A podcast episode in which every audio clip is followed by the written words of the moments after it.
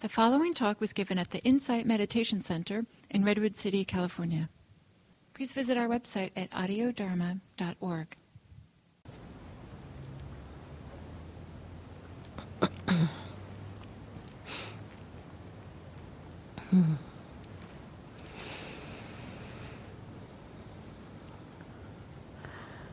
As most of you probably have been reading the news the past few days, I have been also. And, um, you know, I think one of the first responses of a human mind in the face of something, a tragedy, as happened on Sunday morning in Orlando, is how do we make sense of it? Our mind goes to wanting to understand what happened so that we can make sense of it.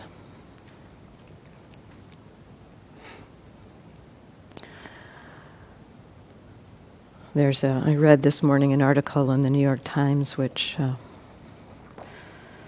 really to me spoke, it spoke so much to what's been going on in my own mind. It was a kind of a big picture looking at the context behind what's happening. And in this article, it said efforts to divine a motivation. We look to what, what, what happened? Why did it happen? Why did that person do that thing? Efforts to divine a motivation speak to a desire to make sense of seemingly senseless violence. Offering an explanation, whether it is radical Islam or mental illness or homophobia or gun access, is also a way of trying to comfort ourselves by asserting false clarity over something that is ultimately unknowable. The chain of personal experiences and decisions that led this man to murder 49 people in Orlando.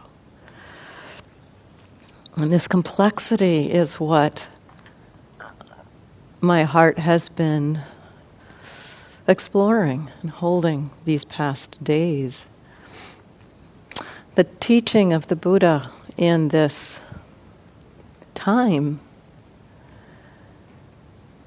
I think the first thing that we are asked to do is not, it is to try to understand what's happening in a way. I mean, that the, the whole of the Buddhist teaching is framed around understand suffering. The first noble truth there is suffering. And what do we have to do about it? What is the action that will support us in this? To understand it. Now, that understanding that we're asked to explore in our, in our practice isn't about thinking about and trying to figure out who did what and why and who's to blame, but more, what is this experience of suffering? This is a vast experience of suffering. And it begins by exploring our personal experience of suffering. There's so many responses to a tragedy like this confusion, sadness, anger, hatred.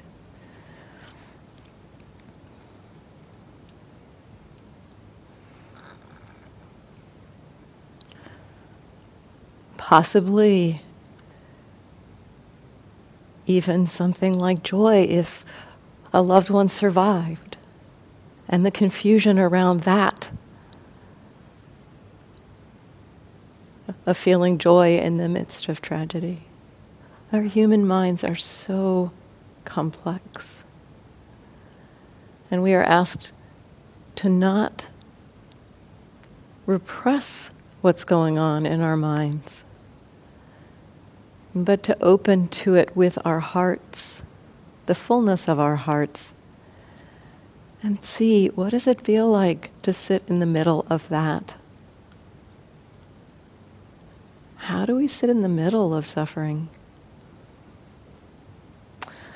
I think often the, the movements of anger and hatred, you know, they're, they're, they're a natural response to the pain in some ways, the pain of of confusion and loss and grief. It's like, you know, our minds want that the anger is almost a shield from feeling some of that pain sometimes. The anger. Hmm.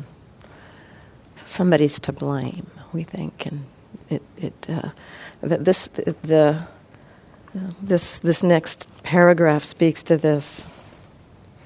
There's a strong impulse, particularly in America, to do something after a tragedy. If we know why the tragedy happened, we'll know what to do. And the, the anger kind of gives direction to our what to do. and yet, the uh, uh, teaching from the Dhammapada points us to maybe Gil mentioned this. I know he talked about this last night, and this famous line from the Dhammapada hatred never ceases through hatred. Through non hatred alone does hatred cease. And so that that shift or that, that opening to what's here. You know, it's not that we repress the anger and the hatred because repression puts it underground and allows it to kind of erupt in ways that happened for this person, seemingly. Some of what was going on was a repression of aspects of his own experience. Maybe a small piece of what happened there. And so we're not trying to repress our exploration of our feelings. We're not trying to express our, uh, repress our feelings. And yet we're also, it, it can also be challenging to open to the pain that underlies such automatic movements to, I need to figure this out, I need to understand, I need to blame someone. It's so much easier to feel that pain than it is to have our hearts break. From recognizing that.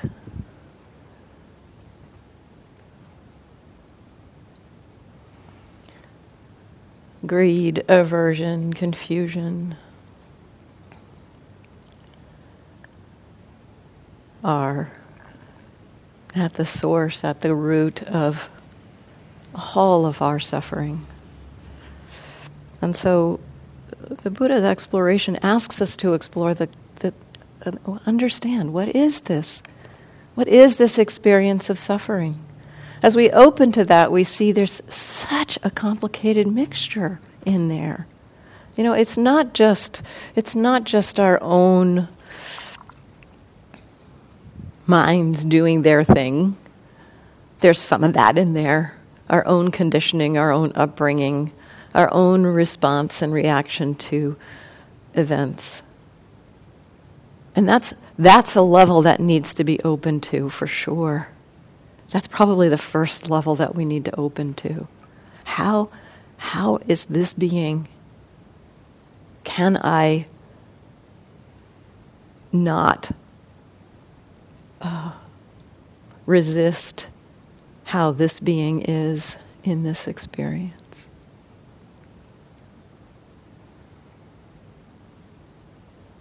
And so recognizing that.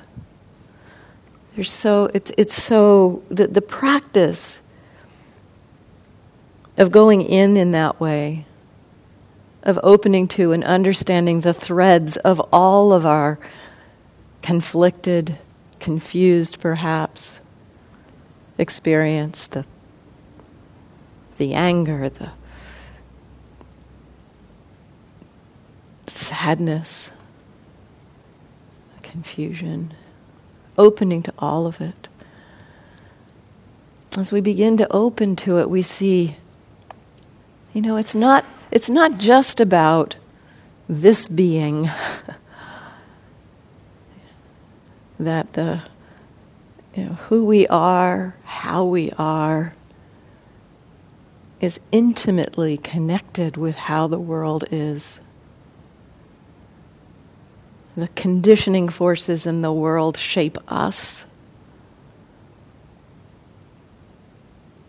We are not immune from those conditioning forces in the world.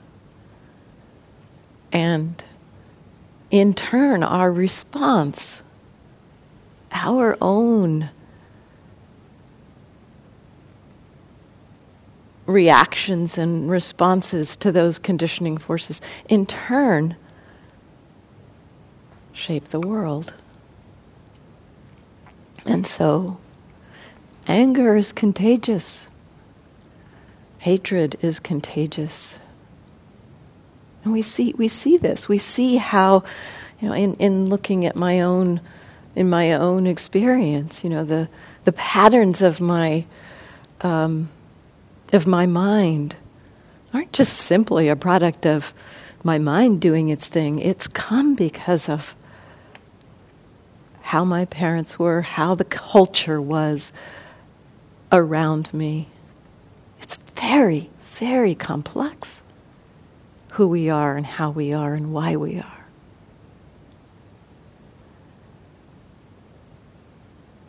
And we can begin to see that complexity as we open to this. It's not simple when we open to this. We see just how amazingly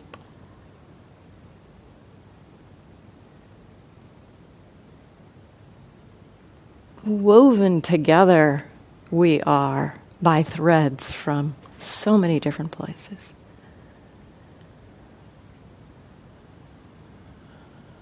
At one point, I was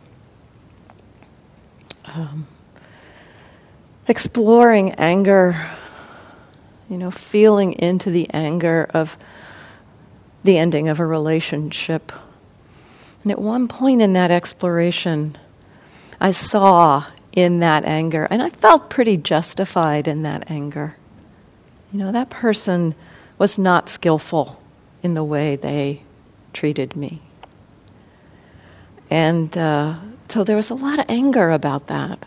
And in that anger, being willing to be with that, not repressing it, not pretending it wasn't there, and also not jumping on the bandwagon of that anger and justifying it. But that willingness, okay, this is, this is what's going on. I'm, this is anger. This is how anger feels. As I opened to that, I saw in my mind, and this is the, this is the power of our mindfulness practice opening with mindfulness to our reactions. I saw in my mind this wish for the person I was angry with to have some kind of harm come to them.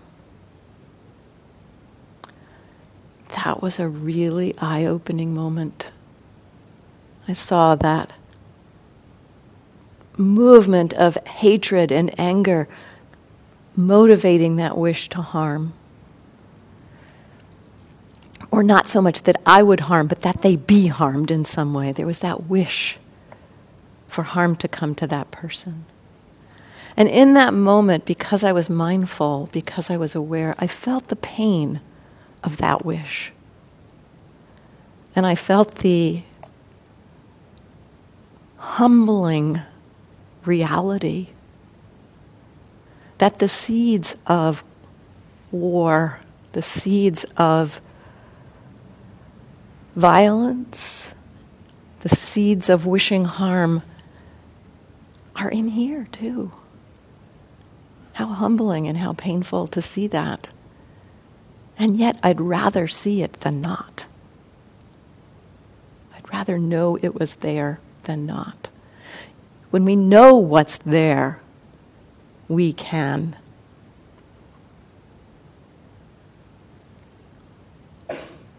work with it. When we don't know what's there, it erupts in unskillful ways, often. And so we are asked to feel into that complexity and not resist it, not push it away. And recognize just how much interchange there is between how the world influences us and how we influence the world. As one person among whatever it is on the planet right now, I've lost track. Seven and a half billion, something like that. It feels like, well, my actions don't have much impact. Sometimes we feel that way. And yet, how quickly anger spreads from anger. It's like a pool of gasoline and a match. How quickly that can happen.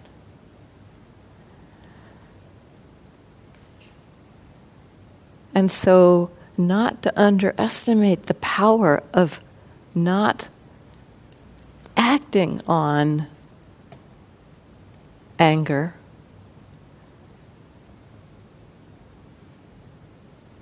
but also not repressing it, not denying it. You know, love is also contagious. Compassion is also contagious. Wisdom is also contagious. The force of greed, aversion, and delusion is pretty powerful in our world and very strong.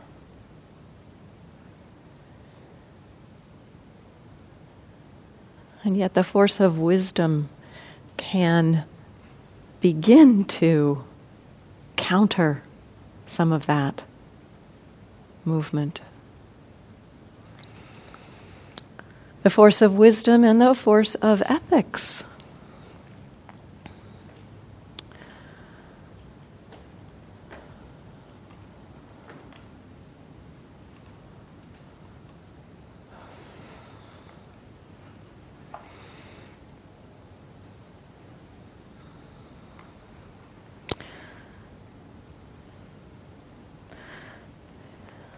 There's so much, I think, with a tragedy like what happened on Sunday.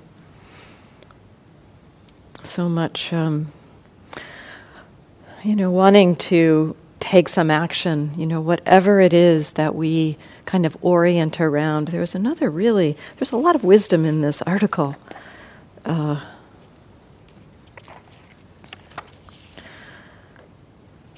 by putting these attacks into familiar narratives gun violence, homophobia, jihadism. We try to make sense of them, helping us to grieve and also to process danger and how to respond to it. And so this is very natural in some ways. We, we look at what happens and we, uh,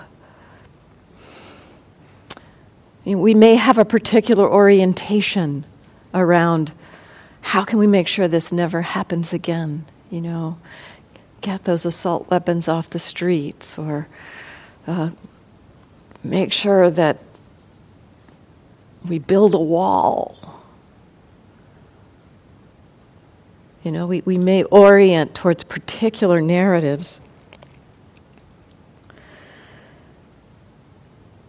This goes on, this article, it says so it makes that sen- it helps us to make sense of them, helps us to grieve. Yet, even more, it allows us to validate a pre existing worldview or belief whose truth we feel has gone unacknowledged. And this is a part of how our mind works. You know, when there's some aspect of this is, an, this is a piece of truth that has not been said. No, this needs to be said. Yes, that's, there's some truth there. This does need to be said.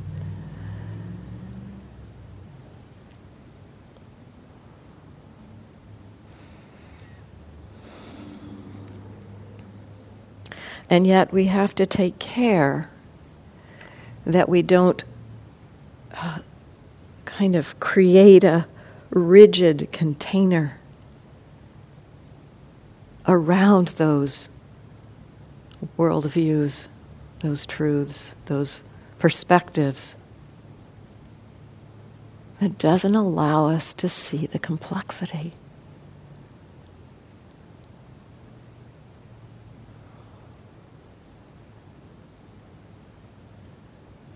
The complexity of our own hearts multiplied by 7.5 billion. Of course, there's suffering in the world. When we look in our own hearts and see how conflicted and confused our own hearts are. And that understanding can help us to maybe hold this with a little more, uh, or maybe less rigidity. Hold it with less rigidity, a little more. Oh wow, you know, ooh, feeling the buffeting of all the different threads, all the different aspects.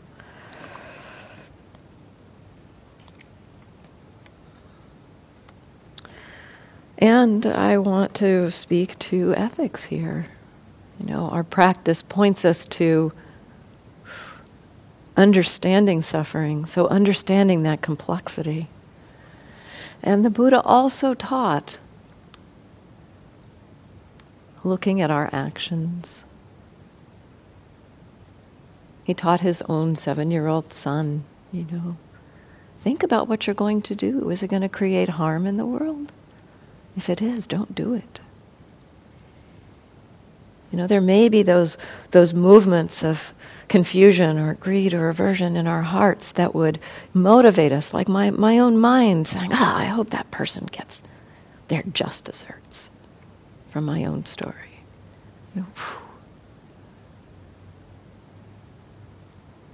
so, not to repress that, but then also to, as we see it, we have the option to not act out of that motivation to not act out of that anger or hatred.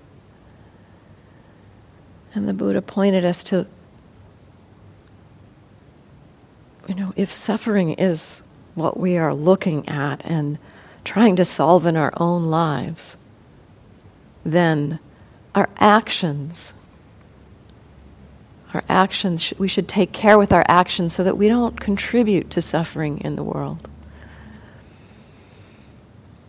you know, the, the, all of these different threads of, you know, the narratives of gun violence or homophobia or jihadism or you know, the different kind of things people will land on, say, that's what will make this never happen again. It's you know, there's, it's like at one point in this morning, as I was reflecting about this, I thought, you know, there's not a silver bullet. There's not something that's going to fix the problem.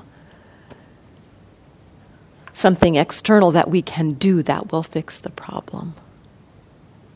And yet, in some ways, there is a silver bullet. And that is if every person on the planet at this moment decided, from this moment forward, I will not take human life. Things would change. Now, I have to acknowledge the likelihood of that is very small. And yet, we can each make our part in that, take our part in that.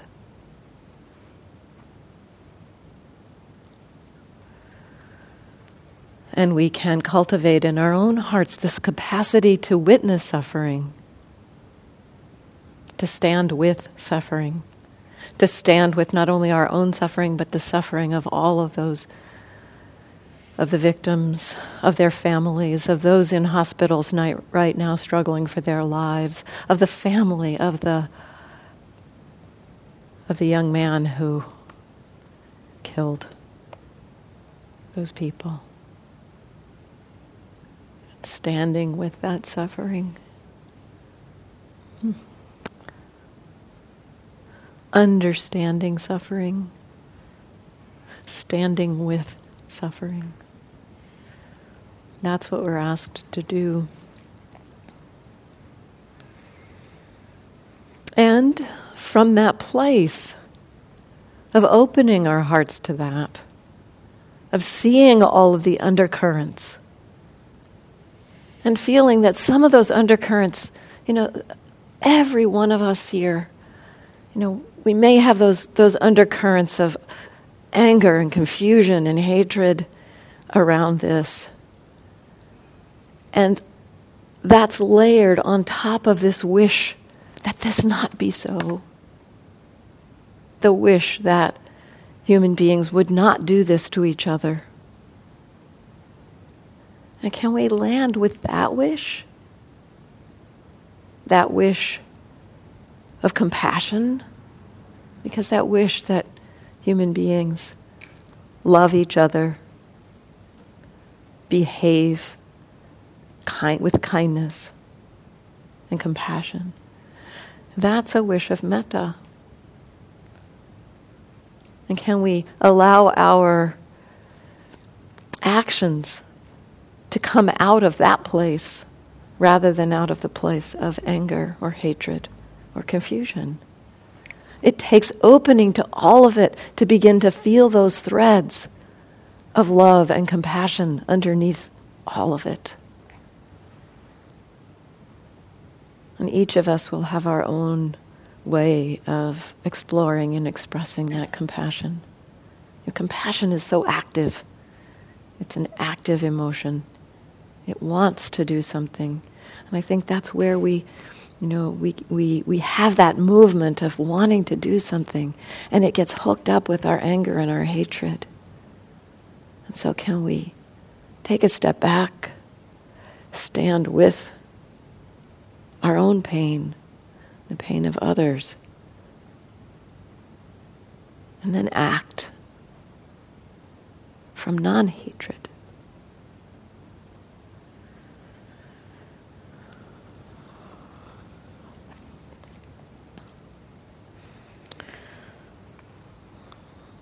So, what's what are your thoughts? Yeah, would you pass? It back?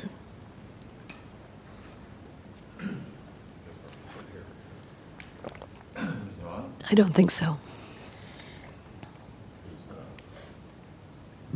It should be on now. Okay. Uh, 16 years ago, um, I got very sick due to defective plumbing in a cabin I was renting.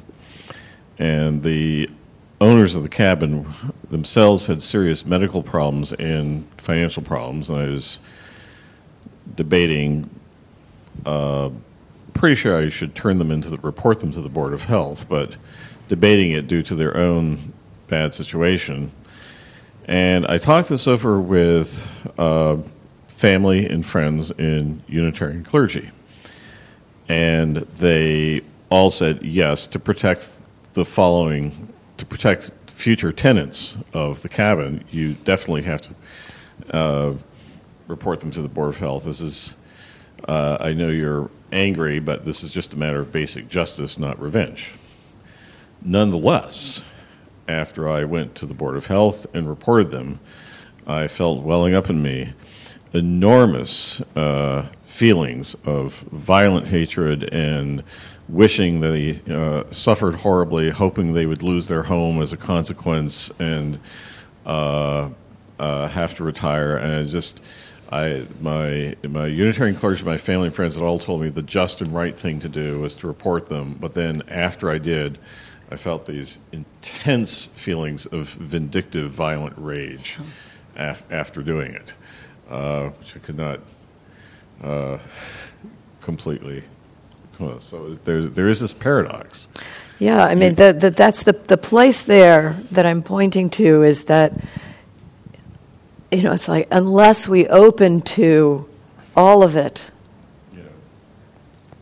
likely our actions will come from that place because they're so potent, they're so powerful, and so that's that's uh, you know some of the work we're asked to do. And there are times you know, there are times when we have to take action quickly.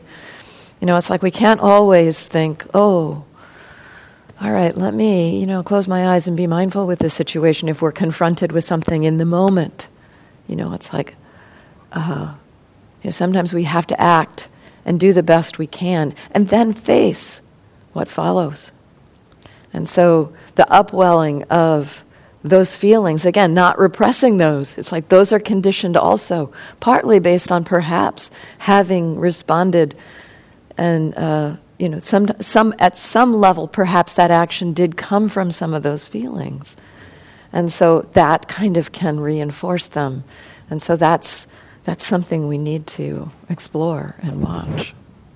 Uh, I do remember at the time thinking of some of the more violent verses in the book of Psalms and thinking, okay, I'm experiencing this. Maybe I shouldn't be quite as judgmental against those hmm. those passages. Yeah. Yeah, I mean, it's, it's humbling. It's humbling to see that. yeah, in the back.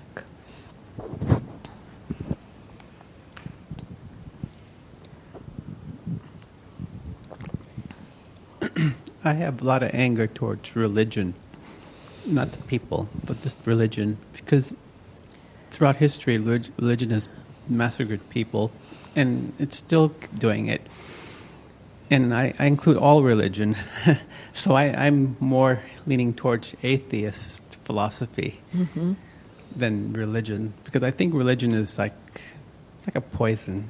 It actually stimulates anger, and um, it makes me angry when I see people talking about religion and justifying homophobia or killing yeah, there's, there's again the, the way our minds work, you know, the, the, the complexity of the way our minds work. Um, views, the Buddha really pointed to views as being a, a, a source of the conflict that it happens in the world. He, he came back to that and said it's holding to views holding to views will uh, create these divisions and separations and conflicts. And, you know, that's, people want to hold the views. You know, it's like the, the, the way our minds work. We want something to hang our, uh, this is what's right, this is what's wrong. Our, our minds don't actually deal with the complexity that well or that easily. And so, you know, the, the, the, the, kind of natural tendency of the mind to solidify around views can be exacerbated in religion. It easily solidified. It can be solidified in religion.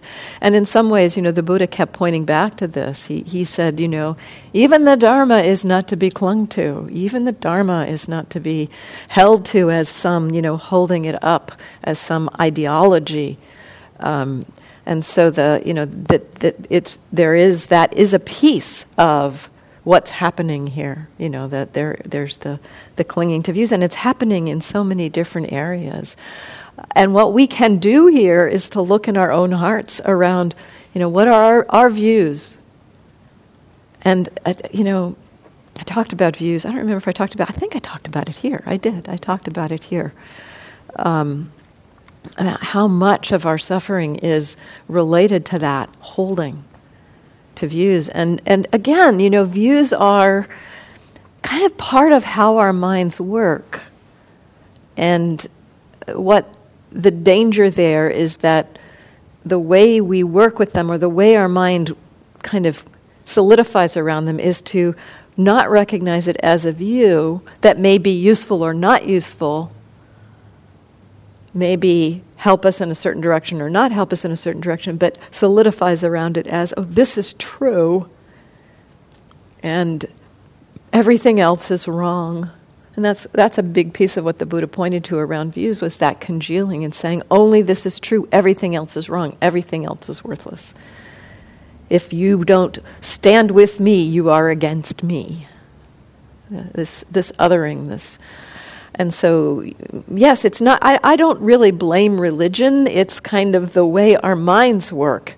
it's it's you know it's it's politics does the same thing you know creating these divisions it's it, people want something to congeal around to say this is what's right this is what's wrong and so it's it's the functioning of our mind that is at uh, at uh, the root of it not and you know where did religion come from it came out of human minds it's, this is, this is the, it, the human mind tends to, out of greed, aversion, and delusion, create structures and then cling to them. So it's, it's in our own hearts and minds that we have to look at that tendency. You know, as I said in my own, in my own experience, you know, it's like that tendency. It, there's a tendency to, to congeal around, yeah. You know, my mind in the past few days has been revolving, particularly my mind has been going around the, the gun control piece.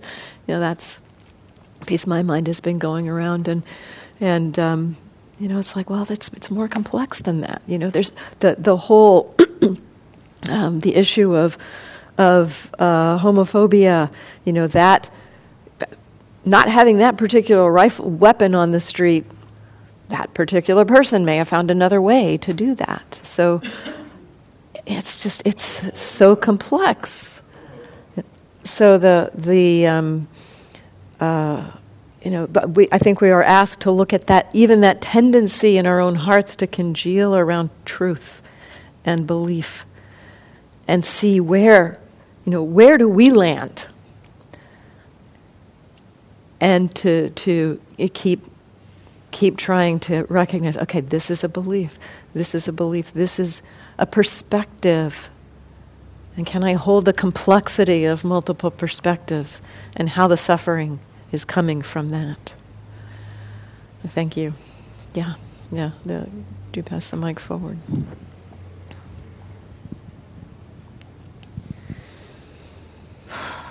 Um, my body does this thing when I feel like I have something really important to say where it like really freaks out. It's doing that right now. This piece around views, I'm so glad that you're bringing this up because people's views around this particular um, event um, and that people have been expressing to me has actually caused me a lot of suffering. There are people in my life that you know have these very strong views about gun control and then they just use it as a way to go off about that. Or you know a friend of mine when i first heard about this um, and was just like crying my eyes out just like devastated by the pain um, said something like you know it didn't matter that it was like a club of, of gay and queer and trans folks mostly people of color like that it just it could have been anyone. And it's like that view caused so much pain because he doesn't as a straight white affluent man he doesn't understand like the queer experience or like the queer people of color or trans people's experience of like okay now you know thinking about all the times for me that i've been in these clubs like it could have been me and my friends. And like he doesn't have he doesn't live with that reality. I live with that reality. These other folks live with that reality in these communities i'm a part of. And so when people like come to me my straight friends with these views about like what needs to change and like what what it's from and all this stuff. It's like can you please not bypass the pain and the fear and the like the direct impact this has on us? And so i have like a a request or an offering of a suggestion to folks especially folks who are st- straight white have other people in their in their families who are trans or queer trans queer people of color muslim folks who are being hugely impacted by this to like not come at us like with these views of like this is what needs to change this is what needs to happen this is what went wrong and like that kind of energy instead of like i'm so sorry like how is this for you? How is this impacting you and your communities? Like because it's I, I, find myself not wanting to be in communication with these folks. Like i just want to find my queer friends and be like yo can we talk about the pain? Yeah. like can we feel this? Can we like stop trying to blame anyone? Like i don't feel any blame for this human being who committed this. I think he was in a, a ton of pain that i can't even imagine. And so hearing all this blame it's just like yo i just want to it's so hard. So please like try to feel it with us. Like just try to I know it's hard, but like, it takes a lot of courage to feel it. Yeah. Yeah. Standing with. And Standing with. with. Yeah. Yeah. Yeah. Thank you.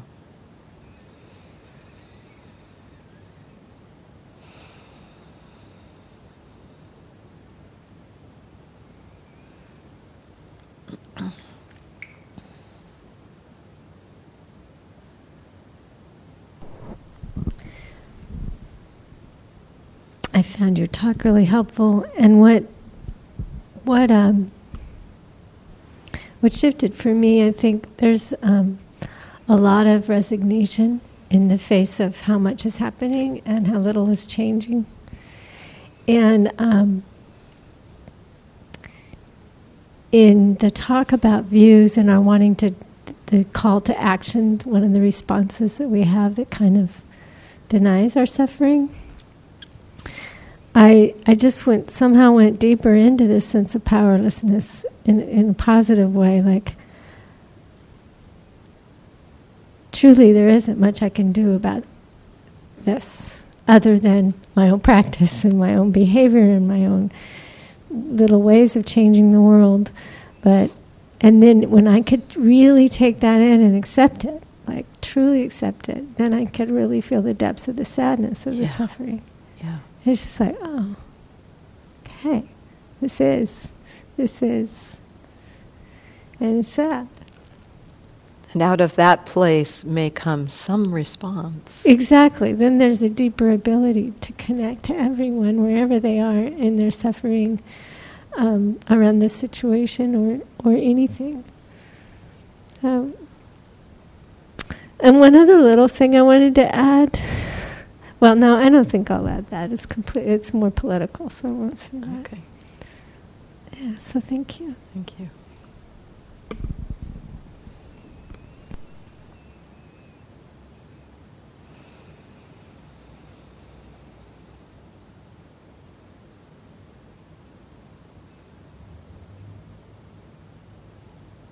Oh, why don't we sit together? If- Unless there's somebody else, I want to leave room there's somebody else who has something to offer. Let's sit together for a few minutes and seeing if we can, first of all, open to exactly how we are right now.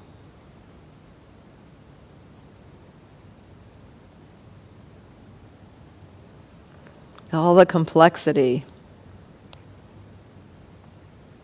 of this human experience.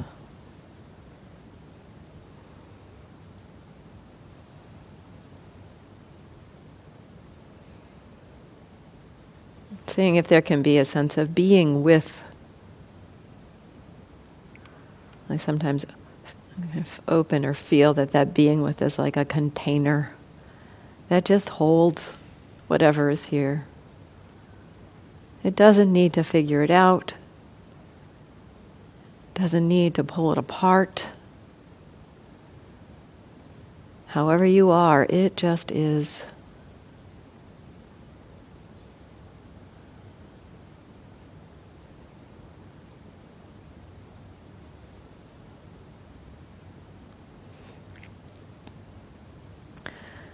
And then opening to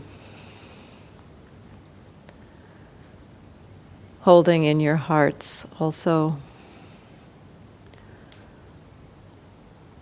all of those who were killed and all of those who survive and are struggling the, with their lives,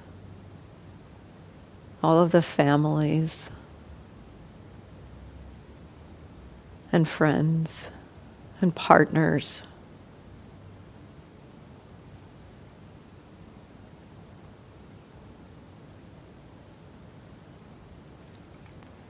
And can you be with that? Stand with that pain.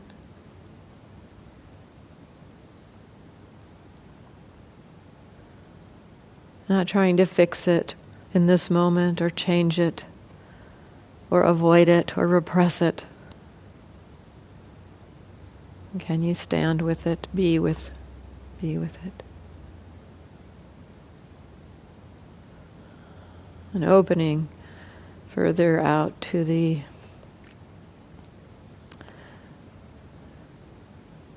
LGBTQ community, the queer community, the transgender, lesbian, bisexual, gay community around the world, around the country, who are also suffering.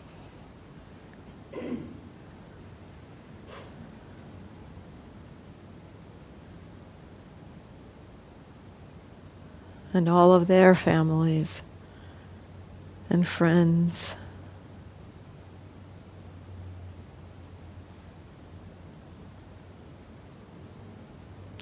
And the community of Muslims also suffering around this, and their families and friends.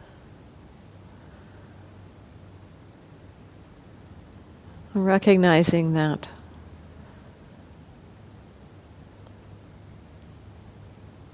we are all connected in this.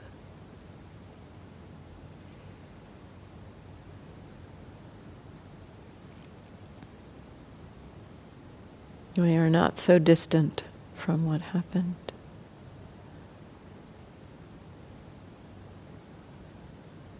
Can you stand with that?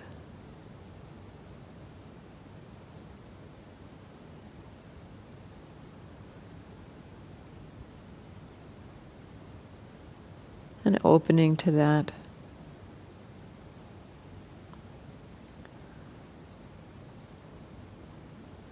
We can, in our hearts, express.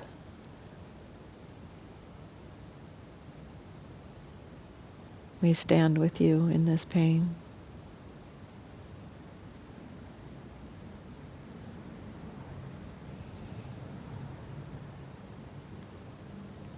It is not separate.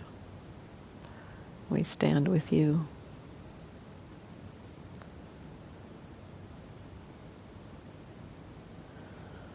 We stand together.